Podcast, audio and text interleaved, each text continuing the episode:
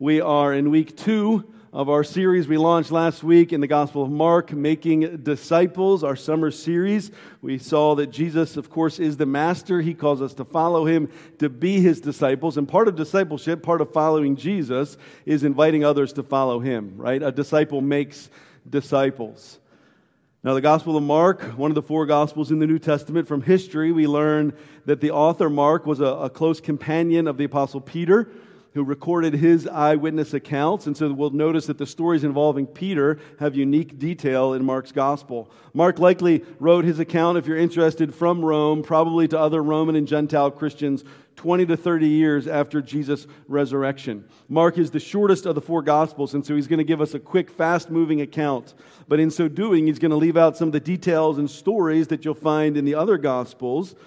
Um, and as was common in ancient writings, he's sometimes going to rearrange his chronology, emphasize certain things, because look, like all Gospels, the Gospels are not biographies in the modern sense where they start at the beginning and cover every detail up until the end. Mark's book is more like a collage, a collection of scenes and stories and teachings meant to tell us a theological story. And Mark's main focus is going to highlight Jesus' identity as the Messiah and his universal call for discipleship. This concept that we're all called to follow Jesus as his disciples. And so we're going to spend 13 weeks. We're only going to get through the first 10 chapters of Mark's gospel, but in that, we're going to see him launch his ministry, address the crowd, how he reaches the lost and the hurting, how he confronts his enemies, how he calls his followers, and how he sends out his followers.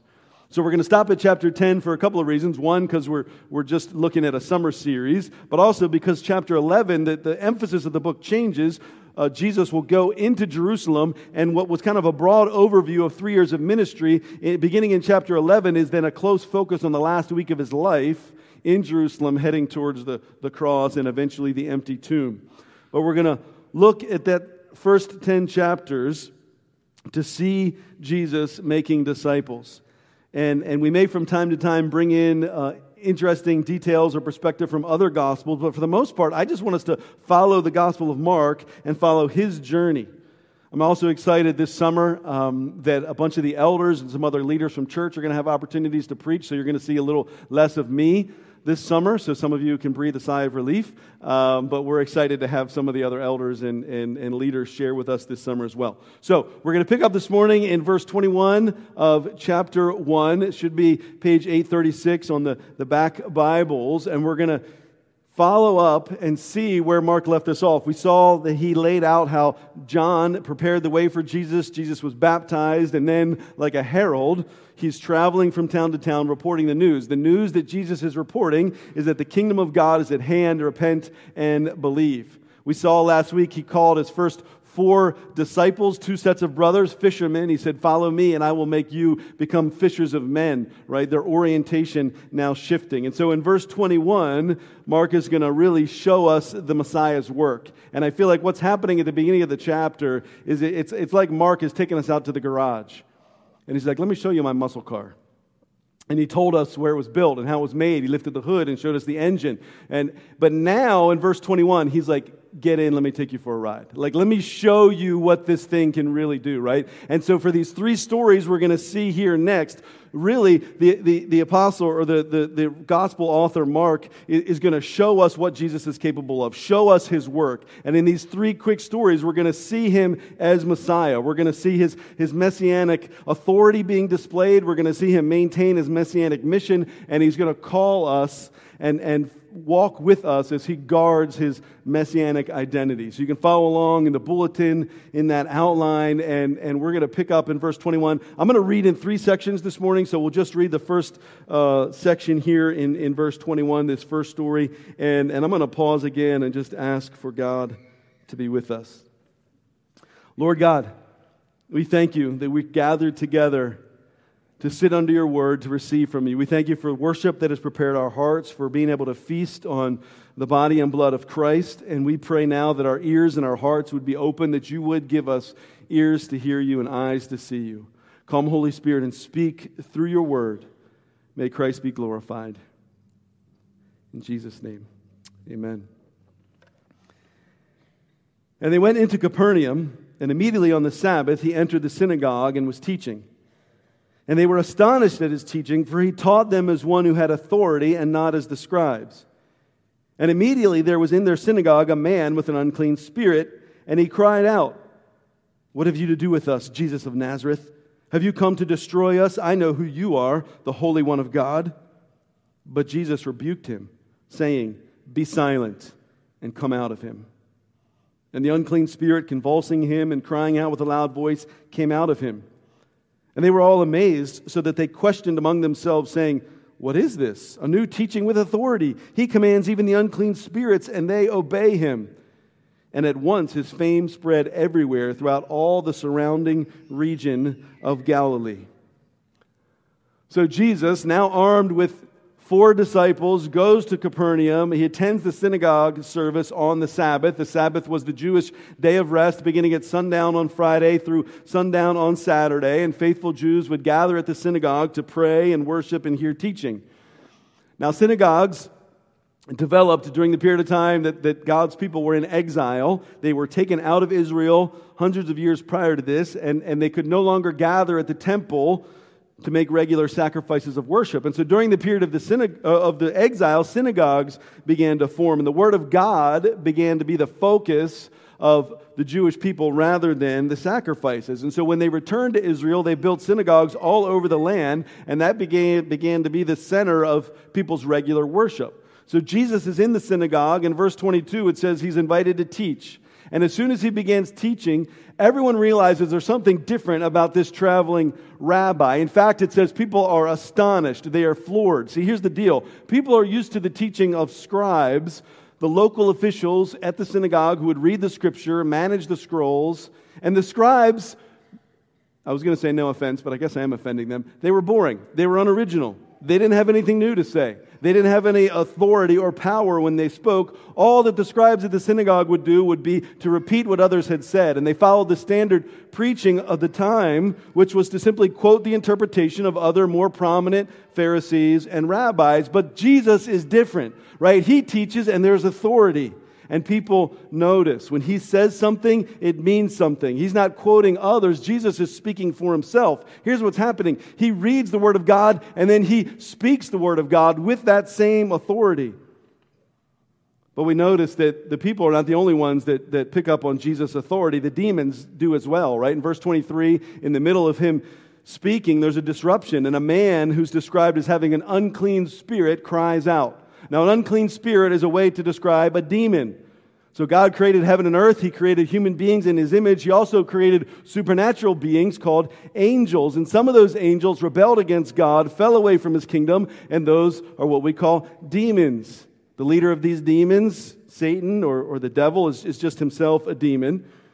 And these angels are agents of God. The true angels are sent to further God's kingdom in the world, whereas demons are active in the world, stirring evil, evil, afflicting God's people, and eroding God's purposes.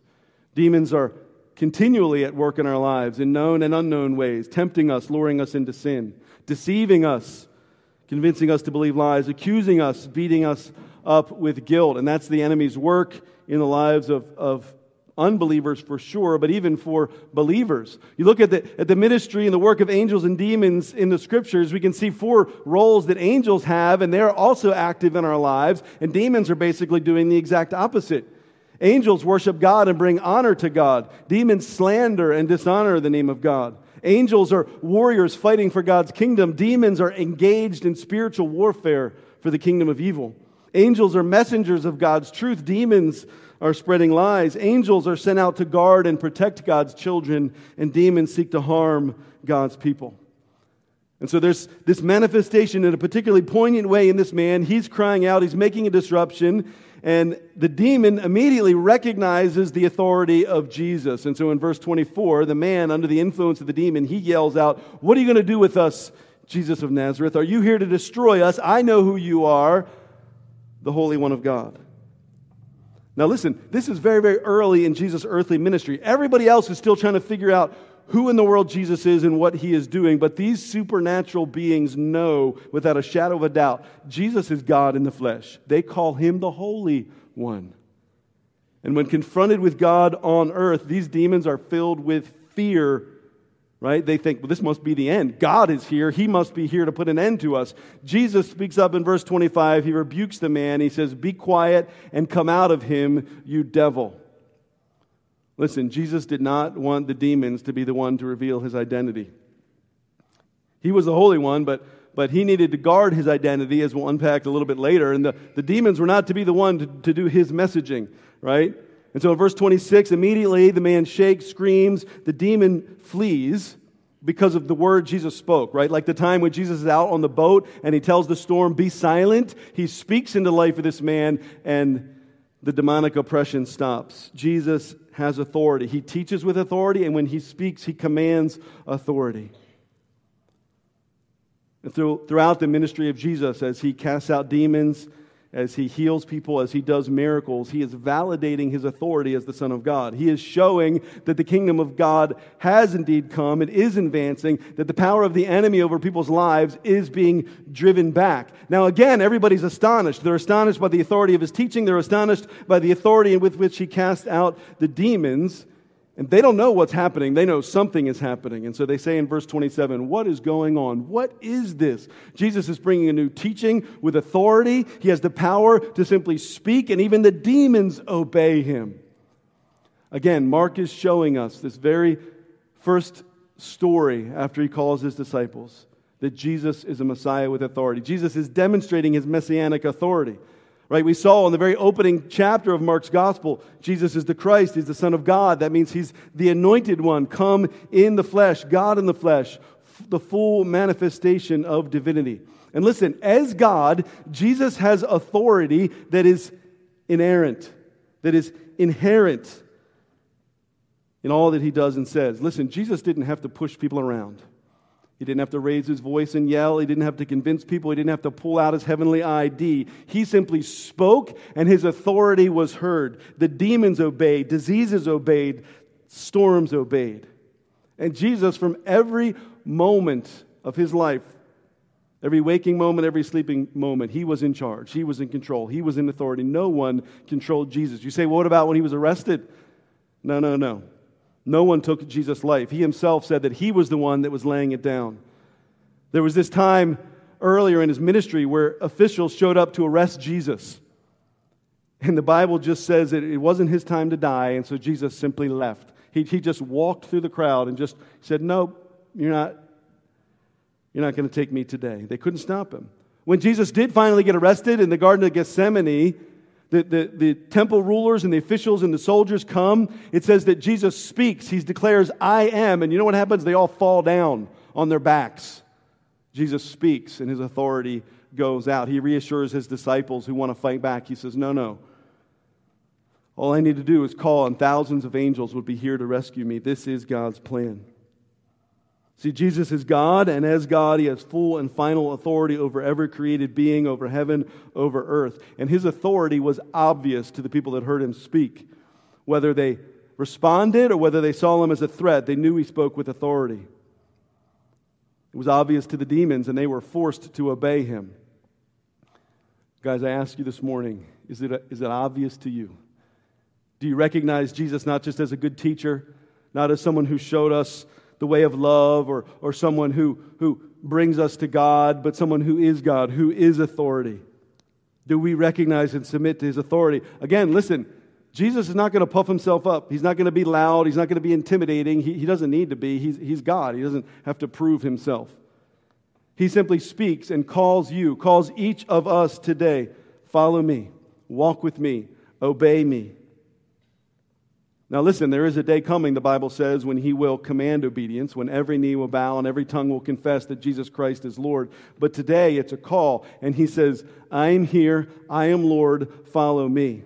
And I think as we hear and as we see the demonstration of the Messiah's authority, it means two things for us. First of all, it means that each of us are called to respond with obedience. When he says, Follow me, we follow. When he says, Obey me, we obey. That's how a disciple responds to a master.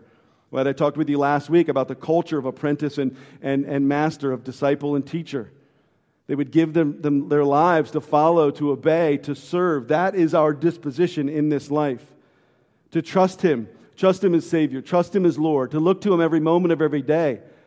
For your marriage, for your future, for your business, for your finances, for your internal moral life. Look to Jesus. Believe in him. Believe in him as Savior. Believe that through his death that we celebrated this morning, you can be forgiven. Through his resurrection, you can be filled with new life and walk in eternity. But listen, Christianity is not just about your ticket to heaven. It's not just to come on Sunday morning and get a motivational speech. It's about every moment of every day to walk with Christ as Lord, as Savior. Respond to his authority. Trust him. Because the good news of the gospel is news for you and I that we need to receive every day and remind ourselves it's only by His grace, it's only by His work that we can know God and have meaning in this life. But secondly, it means that you and I now walk as agents of Jesus' authority.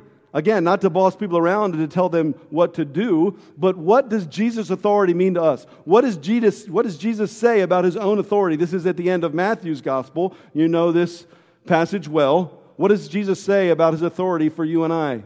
Matthew 28, 18 to 20. Jesus said to his disciples, All authority in heaven and on earth has been given to me. Go therefore and make disciples of all nations, baptizing them in the name of the Father and of the Son and of the Holy Spirit, teaching them to observe all, all that I have commanded you. And behold, I am with you always to the end of the age.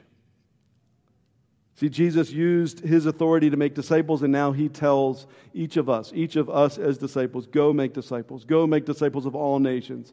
My authority now sends you out. And he says, and I am with you. I am with you always. I go with you. And so now, in Jesus' name, we go out into the darkest corners of the world, into every neighborhood, every workplace, every school, every nation of the earth and proclaim the good news. We push back the darkness. We now call and invite and urge people, come follow Jesus. We stand in Jesus' authority. Yes, that's authority over the influence of the evil one. The book of James in the New Testament says that when you submit to God, when you resist the devil, he will flee.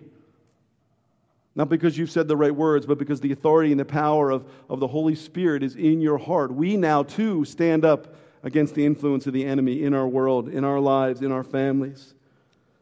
So we receive and we respond to the Messiah's authority. Look at verse 28 that we read. It says, The news about Jesus began to spread around the entire region, right? Look, you don't need social media for, for the word to spread. The account of what had happened immediately spreads his fame like wildfire. Now, you would assume that this is a good thing, but we're going to read in, in Mark that Jesus actually tries to stop his fame from spreading. You say, well, that doesn't make any sense. Just bear with me. We'll unpack that in a little bit. He, he tries to stop his fame from spreading, tries to stop the word from getting out too quickly. Look now, if you would, at verse 29, where we'll see him maintain his messianic mission. Read with me in verse 29. Immediately, he, Jesus, left the synagogue and entered the house of Simon and Andrew with James and John. Now, Simon's mother in law lay ill with a fever, and immediately they told him about her. And he came and took her by the hand and lifted her up, and the fever left her, and she began to serve them. That evening at sundown, they brought to him all who were sick or oppressed by demons, and the whole city was gathered together at the door. And healed many who were sick with various diseases, and cast out many demons and he would not permit the demons to speak because they knew him. And rising very early in the morning, while it was still dark, he departed and went out to a desolate place, and there he prayed. And Simon and those who were with him searched for him, and they found him and said to him, Everyone is looking for you. And he said to them, Let us go on to the next towns, that I may preach there also, for that is why I came. And he went throughout all Galilee, preaching in their synagogues and casting out demons. This is a very interesting story, isn't it? Look, verse 29, he leaves the synagogue. He grows now this group of five. They go to Simon and Andrew's house. Simon is married, the only one of the apostles that we know of that was married. And his mother in law is sick, in bed with a fever. Jesus heals her, and immediately this, this woman gets up and goes to work. She starts making them a meal.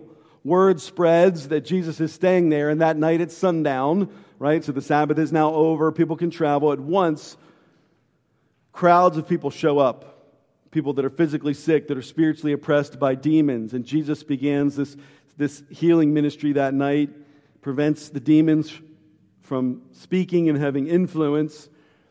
And then immediately in verse 35, we're told the next day Jesus gets up early before sunrise. He sneaks out. He goes to find a secluded place by himself where nobody can find him. Why? To spend time with his heavenly Father and to pray.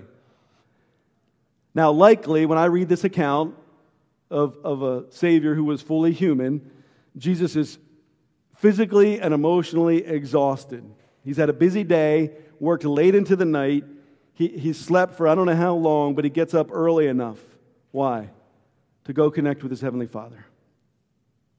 Remember, we heard that word declared at his baptism You are my beloved Son, with whom I am well pleased. And Jesus went to be reaffirmed in his identity, to be reminded of who the Father was, be reminded of his mission.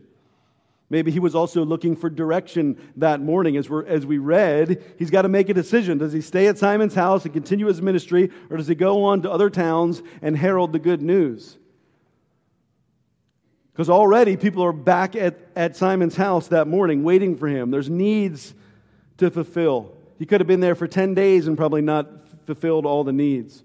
But Jesus knows before he prays for anybody, speaks to anybody, he's got to go be with his Father. Spend time in prayer. Martin Luther the famous reformer is quoted as having said, I don't know if he said it, but people quote him as having said, I've got so much to do today, I need to spend the first three hours in prayer, or, or I'll never get it all done. How's that for a way to manage your schedule?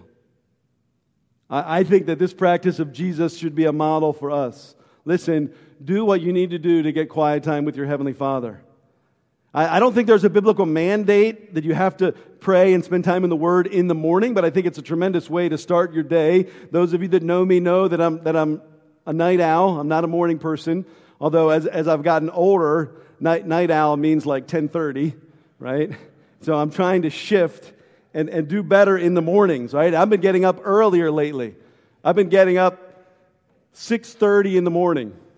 Now Mitchell Tree's like, I'm wrapping up my first job by 6.30 right? But for me, that's early. I'm learning to get up, to spend time with the Lord, right? To spend time in the Word, to spend time in prayer, to, to sit myself before God before I begin my day. We have to find that time, whether you're a, a night owl or, or, an early bird. Listen, I, I say this humbly to you as your pastor. Getting up, feeling rushed, immediately getting on your phone, responding to messages, checking your schedule, rushing out the door, or rushing down into your office in the basement, I, I think you're setting yourself up for failure. I think you're setting yourself up for a day that it will be flustered, that will be rushed, that will be distracted. Brothers and sisters, take time. Take time to be with the Lord. Let Him set your foundation. Let Him ground you in His love. Let Him set your priorities for the day, for the week, for the year. We see in verse 36 that once everybody else starts waking up, the pressure builds, right? They can't find Jesus. They've got needs for him. And Simon and the other three go looking for him. They find Jesus in verse 37. And they're like, Jesus, what are you doing? Why, why, did you leave? Everyone's looking for you. People are there. We got people lined up. We got a number system in place. We need you to come back, right? There's demons to cast out. There's people to hear, heal. We got to preach the good news. And Jesus says, No, we're, we're not staying here. We're going to go on to other towns. I need to preach there also. That's why I came. And I can imagine Simon, because I identify with Simon, I can imagine him being like, No, no, no, Lord, you don't understand. Let me explain this again. This is my hometown. I know these people, right? We got a good setup here. There's people coming from all around, famous spread. People are here. We can just stay here, Lord, right? Like you can have all the ministry you want right here and there's people that are coming They have genuine needs and word is going to spread. We don't even have to travel. They'll come to us. There's no reason to go anywhere. Why doesn't Jesus stay in Simon's house? He says later in his ministry that the Son of Man has no place to lay his head. He could have stayed there. He could have had a comfortable ministry. He could have reached hundreds of people. Simon's mother in law would have just been cooking for them every day. The needs were overwhelming. There's lots of people. How, how, you think, how could he just leave? How could he just leave all those people in need? By the way, anybody who thinks that God's will is always to heal everyone has never read the Gospels because Jesus leaves hundreds of people unhealed. Listen, Jesus did not come to start a healing ministry. That's not why he came. He's a savior, not a miracle worker. And we see in this account him maintaining his messianic mission. In, in, chapter 10 of Mark's gospel, verse 45, he will unpack the ultimate reason why he came. He said the, the, the ultimate reason he came was to give his life as a ransom for many. But he had work to do prior to laying down his life on the cross and dying to reconcile us back to God. Prior to his death, his earthly mission was to preach. To preach is that word that we heard last week. It means to proclaim, it means to be a herald. Remember that verse in, in, in chapter 1, verse 14? Jesus came into Galilee proclaiming the gospel of God and saying, The time is fulfilled, the kingdom of God is at hand, repent and believe in the gospel. Jesus was a herald a herald of the good news, calling people to turn, calling people to believe, calling people to follow him. That was the purpose, not the ultimate purpose of his life, but that was the purpose of his earthly ministry to prepare people for his death, to prepare people for the day when he wouldn't be there. He needed other people to hear the good news, not just so that he could draw a large crowd, but so that he could make disciples. He wasn't looking to build a movement, he was looking to grow followers of him, disciples who would spread the word, herald the gospel, and expand the kingdom and build a church after he was gone. Listen, Jesus in his ministry said no, no to lots of pressing needs, lots of urgent requests, lots of really good opportunities, but he said no to stay on his mission. Look at what he said in John's Gospel, verse 638. I have come down from heaven not to do my own will, but the will of him who sent me. So that's what I'm all about, is the will of my Father. In, in chapter 17, verse 4, he, he's praying. He says, God, I glorified you on earth, having accomplished the work that you gave me to do. Jesus continually had to set himself on his mission not on the needs and the wants and the urging of the people around him, but the mission from the Father. And you and I have that same mission. We have the same mission of Jesus to obey the Father and make disciples. But yet, so often, like Jesus, our days, our calendars, our bank accounts are controlled or feel like they're controlled by dozens of other pressing needs from the people around us. Listen, and to stay on mission for you and I means we need to resist the tyranny of the urgent. Right? You guys know that expression, that phrase? It's been written about. The, the, the urgent needs of your day to day feel, feel like, a, like a tyranny pressing down on you. I can't possibly make my own decisions. I can't possibly schedule my own days. I can't possibly decide what I do and don't want to do because the urgent needs of my children, the urgent needs of my extended family, the urgent needs of, of all the people I manage at work, the urgent needs of those around me are pressing and pushing. But urgent needs are not always important needs, and they're not always fulfilling the mission of the Father. I don't know about you, but I felt like this week was, was kind of a strange week, one of those weeks where you have to stop and think, right? It appears that, though, for a period, that, that the entire nation of Canada was on fire and that we were just going to be engulfed in smoke. And I was like, okay, Lord, maybe this is the end. Maybe this is like the fire that just ends it all and the whole world burns up. And we just got to get used to, to breathing smoke until Jesus returns, right? And you sort of stop and think. We're in the midst of, of this wild drought. And I feel like that, that little pitiful rain we got on Friday night was just enough to make my lawn angry, right? And just more thirsty. Some of you guys know that, that you know, I, I enjoy taking care of my lawn. It was beautiful three weeks ago. Now it looks like a burnt piece of rye toast, right? I, I would love nothing more than to take three days, well, maybe not nothing more, but I would take three days off of work, right? Like get a few hundred dollars, get some topsoil, get install some sprinklers, you know, like reseed, like, you know, like I don't want my lawn to look that way. Is that, is that, am I going to invest in that? A bunch of my other neighbors got sprinklers out. Water's expensive in New Freedom. Is that what I invest in? Is that, do, do, I, do I pour myself into that? I, I, for, for years, probably, I've needed to reorganize and build shelves in my shed. I took three hours yesterday. Some of you are like, what a waste of time. It was fun. It was fulfilling, right? Took everything out, put shelves in, reorganized, threw stuff away, put everything back in. But that was a three hour investment. Was that a wise use of my time? Is the Father pleased with me? I actually hope and believe He is because I think God calls us to take care, to be good stewards of what He's given us. But you get my point. There's all of these issues and needs and things pressing on around us, right?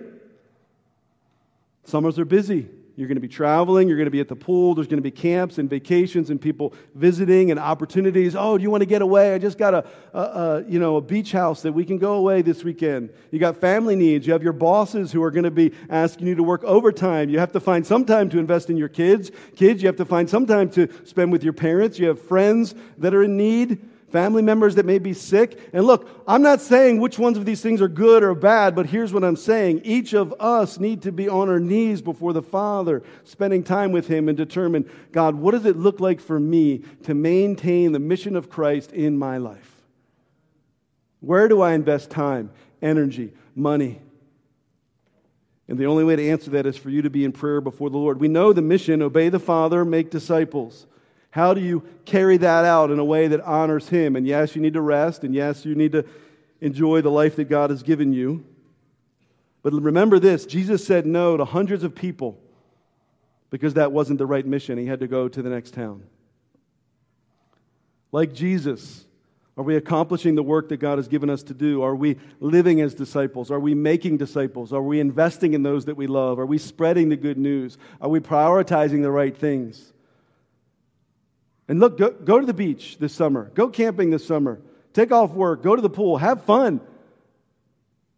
But, but those are not opportunities for you to check out of the Lord's mission for your life. Those are not opportunities for you to be selfish and to turn inward. Jesus said, I didn't come to do my own will, but to do the will of my Father. Verse 39, he travels all around the regions of Galilee. He's proclaiming the gospel in the synagogues. He's casting out demons. And we get this little vignette in verse 40, this one story. And we'll wrap up with this third story of Jesus guarding his messianic identity. Listen to this what happened with this man, a leper. He's got this awful skin disease. In verse 40, it says, A leper came to him, imploring him, and kneeling said to him, If you will, you can make me clean. Moved with pity, he stretched out his hand and touched him and said, I will be clean. And immediately the leprosy left him and he was made clean. And Jesus sternly charged him and sent him at once and said to him, See that you say nothing to anyone, but go show yourself to the priest and offer your cleansing, and offer for your cleansing what Moses commanded for a proof to them. But he went out and began to talk freely about it and to spread the news so that Jesus could no longer openly enter a town, but was out in desolate places, and people were coming to him from every quarter. So this man falls on his knees before Jesus, crying out, If you are willing, you can make me clean. Statement full of faith, the man's heart full of faith, seeming to trust and know the power and authority of Jesus. Make me clean there. is not just physical healing, but in the culture, there was ceremonial cleanliness that was at stake. And, and conditions like, like ongoing bleeding or skin diseases made you unclean, made you unfit to worship at the temple, to be fully engaged in the community with God's people. And so the man's heart is to be engaged, to reconnect. In verse 40, 41, Jesus sees the man, says that he's moved with pity. It means he's, he's deeply compassionate. He reaches out, he touches the man, and he says, I'm willing be clean. And immediately the man is healed, his skin is restored. And it's fascinating because in that culture, you weren't supposed to touch a leper. It could make you unclean. But listen, when Jesus touches you, you don't infect him. When Jesus touches you, his purity, his righteousness, his power floods and fills your life and pushes out every sin and every area of uncleanliness. And we get this peculiar ending to the story. Jesus sends him away, and it says he sternly warns him, he charges him don't talk about this, don't tell anybody, go directly to the, the priests, follow the Levitical law, make a sacrifice at the temple for your, for your cleansing, for your ritualistic cleansing, so that the man would be enabled to re engage in worship, re engage in fellowship with the community, and also, Jesus says, as a witness to the healing, right? To validate that, that truly, yes, this man was registered as a, as a leper. Now he's been healed. Jesus of Nazareth has done this. But instead of, of listening, he does the opposite, right? You tell your kids, don't talk about this, it's a fa- private family matter, and the next day your neighbors are asking you about it, right? You tell them not to talk about it, they just want to talk about it. And so this man, who, who is a, an overjoyed blabbermouth, he goes out and he's just like spreading the word. He can't control himself. He's telling everybody what's happened. And all of a sudden now, fame of Jesus spreads and things get out of control. And Jesus can no longer go into the towns. He's got to stay out in the unpopulated places to minister and, and to, to teach there. And people, people still come to him. People still come to him.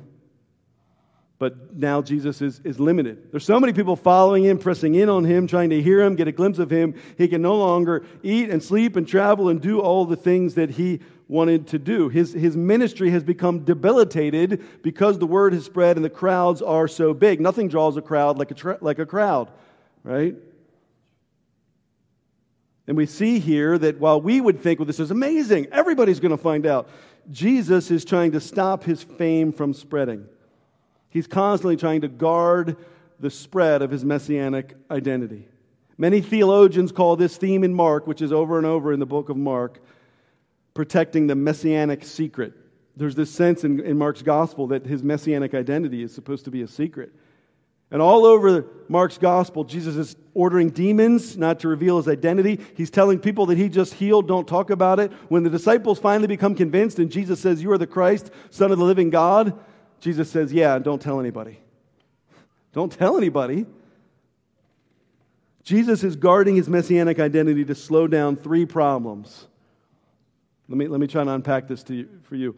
First of all, there's the problem of logistics. Okay?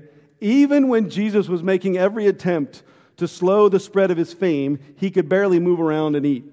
In chapter 2, there's so many people packed into a house to hear him that a bunch of guys literally ripped the roof off to get their friend in to see Jesus.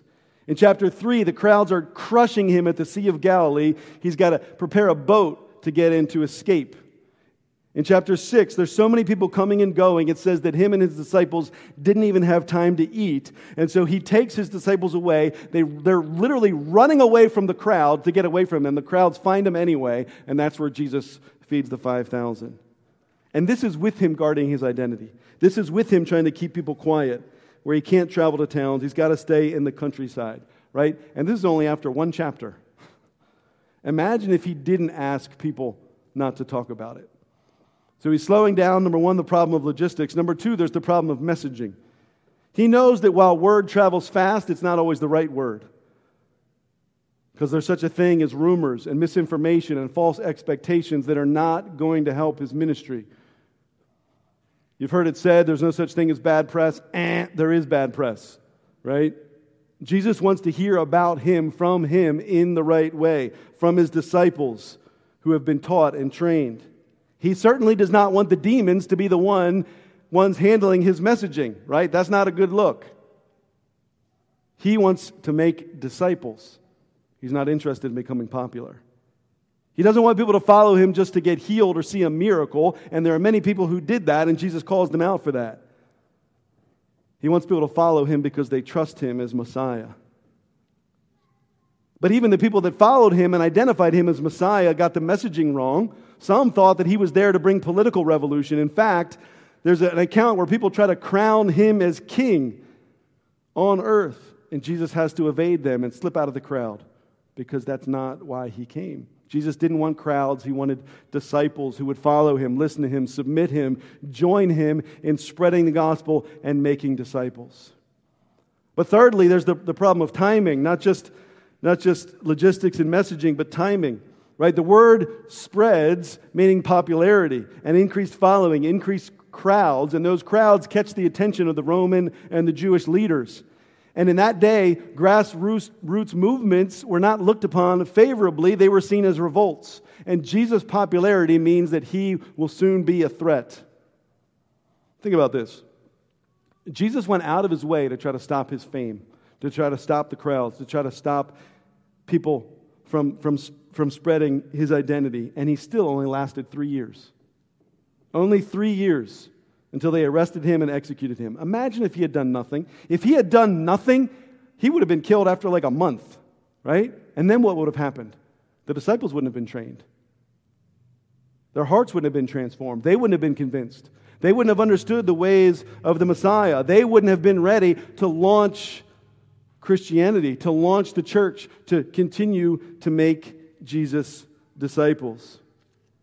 Jesus knows that his death is the Father's plan. He knows it's coming. He knows that eventually the crowds will get too big that the Jewish leaders and the Romans will put, will put him to stop. He knows that this is what's going to happen, but he's got to hold it off. He's got to hold off his arrest until the right time. He's got to have at least three years to get this motley crew ready to be the apostles, to teach them, to train them, to get them ready for his death, to herald his death and his resurrection. Now, listen, I fear that in many ways today, in the 21st century, we have the opposite problem. I fear that, that Jesus' name and his work and his salvation isn't spreading fast enough. There are too many people, and, and don't, just, don't, just, don't just harp at the, the, the younger people, the younger generation. There are too many people, young and old, with no biblical background with no knowledge of God, with no understanding of who Jesus was. And in many ways, rather than to slow down the spread of the name of Jesus, we need to do all that we can to increase the spread of his name. But in so doing, we also need to guard his message and guard his identity that what is being spread is the true biblical Jesus. We need to share Jesus not as some kind of love and peace hippie, not as some kind of miracle worker, genie, in a bottle, not as some kind of political revolutionary, but as the one and the only Savior of the world. Jesus said, I am the way, I am the truth, I am the life. No one comes to the Father but through me. He is the one that transforms lives. He is the one that will return one day and transform the whole world. That is the message that we need to live, that we need to spread, that we need to speak, that we need to act on. But I also want to, want to give a word of caution. And and I think we need to be actively spreading the good news of Jesus. We need to be maintaining and upholding the true and biblical Jesus, but I, I don't think it's our job to be the message police. I don't think it's our job to be the message police for the whole world or for all of social media. And, and re- remember, you remember that Super Bowl ad? That Super Bowl ad, it, it, was, it was like towards the end of the second half, I think. It was, it was about Jesus. And it was like the He Gets Us campaign.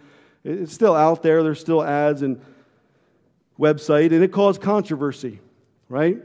Why? Because people were suspicious. Why is this ad on the Super Bowl? Christians were suspicious. What's the agenda behind this? What's the motivation? What's the messaging? And, and I'm like, Jesus' name just got out to millions of people watching the Super Bowl. The Chosen series, my, my family loves the Chosen series. I think it's exceptionally well done, very biblically faithful. People have concerns about the, the chosen series. Well, what influenced that certain scene? And, and were those words from here or from there? Famous preachers that get, get traction online, they're, they're, they begin to start up a, a, a movement. And sometimes they don't line up with my own convictions or your convictions on secondary doctrinal issues. Now, now look, don't, don't I mean, you can if you want, but, but you know, some of you guys are going to look up some of these things and are, and, and are going to say, wait a minute, are you defending this? Are you promoting? I'm not defending or promoting any of these cultural expressions or famous preachers or media campaigns of this or that. All I'm saying is this Jesus didn't go around looking for demons to cast out. He addressed them when they came at him. He addressed them when they were in his synagogue, when they had impacted the people around him, when they came up and confronted him. In Mark chapter 9, John has gotten all worked up, one of Jesus' disciples. He's all worked up because he says, Jesus, there's somebody that doesn't follow us, but he's out there casting out demons in your name, but he's not one of our followers. And John says, Should we go stop him? And Jesus says, Leave him alone. Leave him alone because the one who is not against us is for us. The Apostle Paul, you read the letter to the Philippians, he's in jail. He says, There's people out there preaching with selfish motivations out of rivalry trying to cause me more suffering and harm while I'm in jail. And you know what Paul says? He says, Christ is being preached, and in that I rejoice. And so there's discernment here, is what I'm trying to say. Let's faithfully proclaim Jesus to everyone we can, as much as we can. Let's focus on what is happening in front of us with our coworkers, with our children, with our neighborhoods, in our house, in our church, in our town, with our friends and our family. Right? And so let's spread the message of Jesus. Let's be faithful. Let's guard his identity and be as biblically faithful as we can be.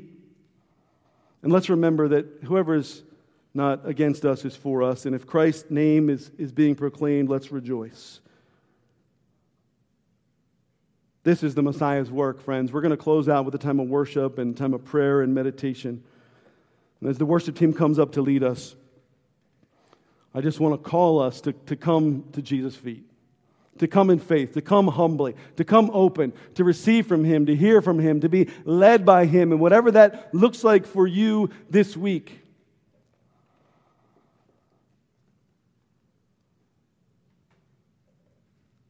I think, uh, is it okay if I don't ask people to, to stand?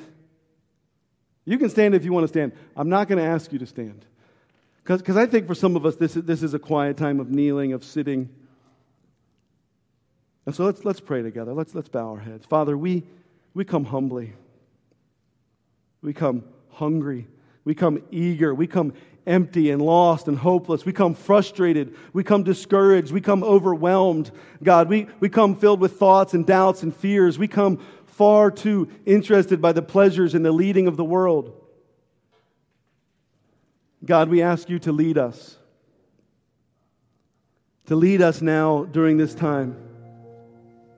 We submit to you as the one who has full and final authority over our lives. You are Savior, you are Lord. We submit to you and, and ask you to give us help and grace to be your disciple. That through faith in your death and through your resurrection, that your spirit would fill us. We thank you that you're with us through all the ups and downs, through all the highs and lows.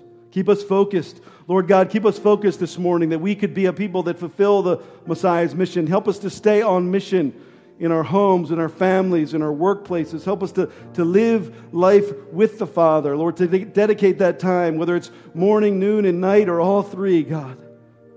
To be in your presence, to listen to you, not to be pushed and pulled by our own needs and interests or those of the people around us. We want to be faithful. We want to be faithful to spread your word, to spread the Messiah's true identity. Help that to begin in our own hearts. And so now, as we worship, as we declare our faith in you, that, that we belong to you and you belong to us, that, that Jesus, you're mine, help it to begin there. That moment of reassurance and strength and truth for who Christ is and what he has done for me. And only then can we go out on mission. Only then can we go out to be a faithful disciple. Spirit, be with us as we pray, as we sing, as we meditate. Guide us and lead us, we ask in Jesus' name.